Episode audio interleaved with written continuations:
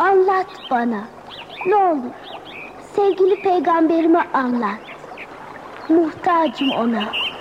Kainatın efendisini tekrar tekrar hatırlat. Her şeyimizi ona borçluyuz. En evvel peygamberime anlat.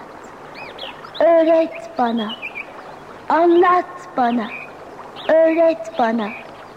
Muhammed Aleyhisselam'ı anlat. Onu anlatarak yolumu aydınlat.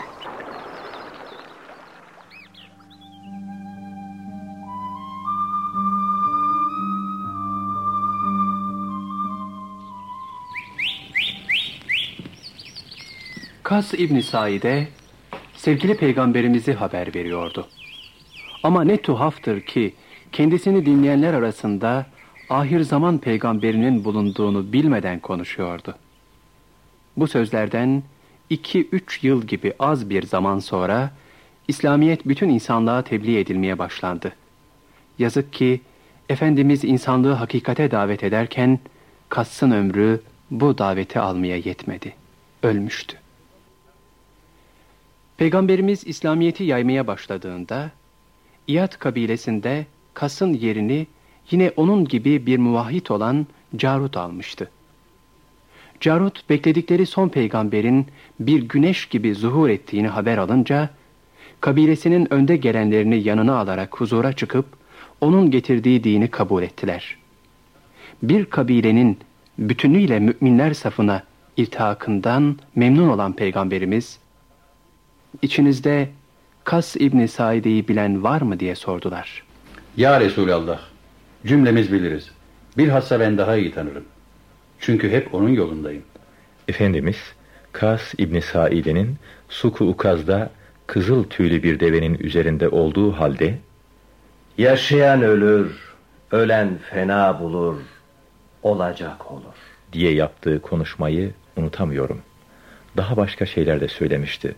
Hepsi hatırımda değil diye anlattılar. Hazreti Ebu Bekir, Ya Resulallah, o gün Suku Ukaz'da kası dinleyenler arasında ben de vardım. Söylediklerinin tamamı aklımda dedi ve konuşmayı aynen tekrarladı. Carud'un bir arkadaşı da izin alarak Kas'tan bir şiir okudu. Şiir çok açık bir şekilde sevgili peygamberimize haber veriyordu. Peygamberimiz kendilerini büyük bir aşkla insanlığa duyurmaya çalışan Kas için şu müjdeyi vererek onun dostlarını sevindirdiler.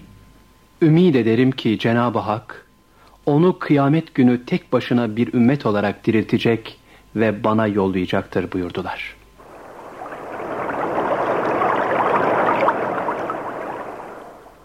Peygamberimiz 39 yaşındalar.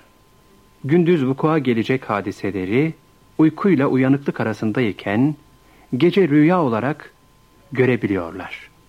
Rüyalar aynen çıkıyor. Böylece insanlığın kurtarıcısı, nübüvvetin 46 cüzünden bir cüz olan bu sadık ve salih rüyalarla peygamberliğe hazırlanıyor. Yine bu sıralar ya Muhammed diye sesler duymaya devam ediyorlar. Büyük ana, vahyin inzaline, peygamberlik gelmesine altı ay var. Bugünlerde yalnız kalmak istiyorlar. Yanlarına bir miktar yiyecek alarak Mekke'ye bir saat uzaklıkta olan Hira Dağı'ndaki bir mağaraya gidiyorlar. Derin gökler, engin çöl ve ıssız ve sessiz Hira Dağı.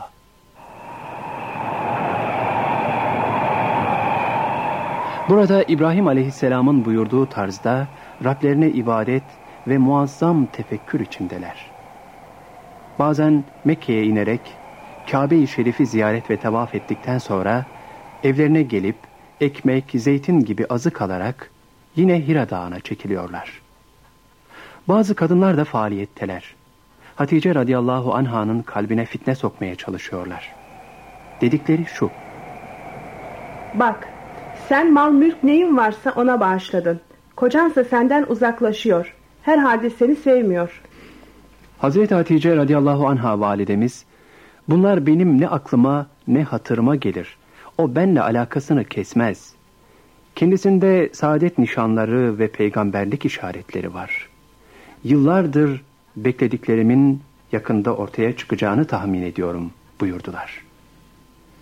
Hatice annenin üstün bir idrak ve sezişle ortaya koyduğu tespit tamamen isabetlidir. Ramazan ayının ortaları. Bir gece Efendimiz inzivada bulundukları Hira'dan evlerine dönüyorlar. Safa ile Merve arasına geldiklerinde bir sesle derinden derine ürperdiler. Ya Muhammed! Sen Allah'ın Resulüsün, ben de Cebrail. Diyen ses gökten geliyordu. Başlarını kaldırdıklarında Cebrail aleyhisselamı gördüler. İnsan şeklindeydi. Allah'ın sevgilisi, meleklerin en üstününü ilk defa gördüklerinden tanıyamadılar.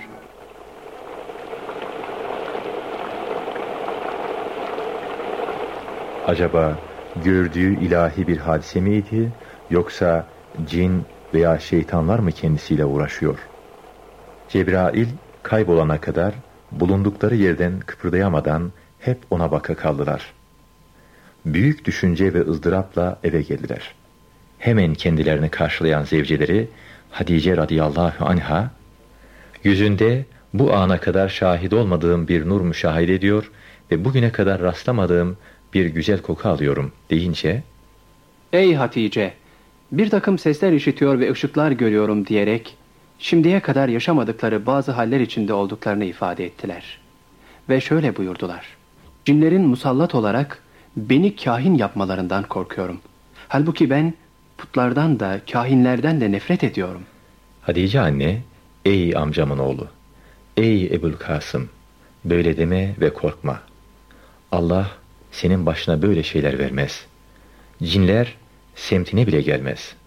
Çünkü sen öyle güzel ahlaklısın ki sözlerin hep doğru. Emanete daima riayet edersin. Akrabalarla bağını kesmezsin. Misafiri seversin. Düşkünlere yardım edersin.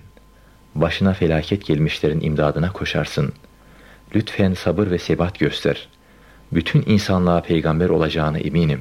Korkma, Allah seni üzmez ve utandırmaz diyerek cesaret verdi.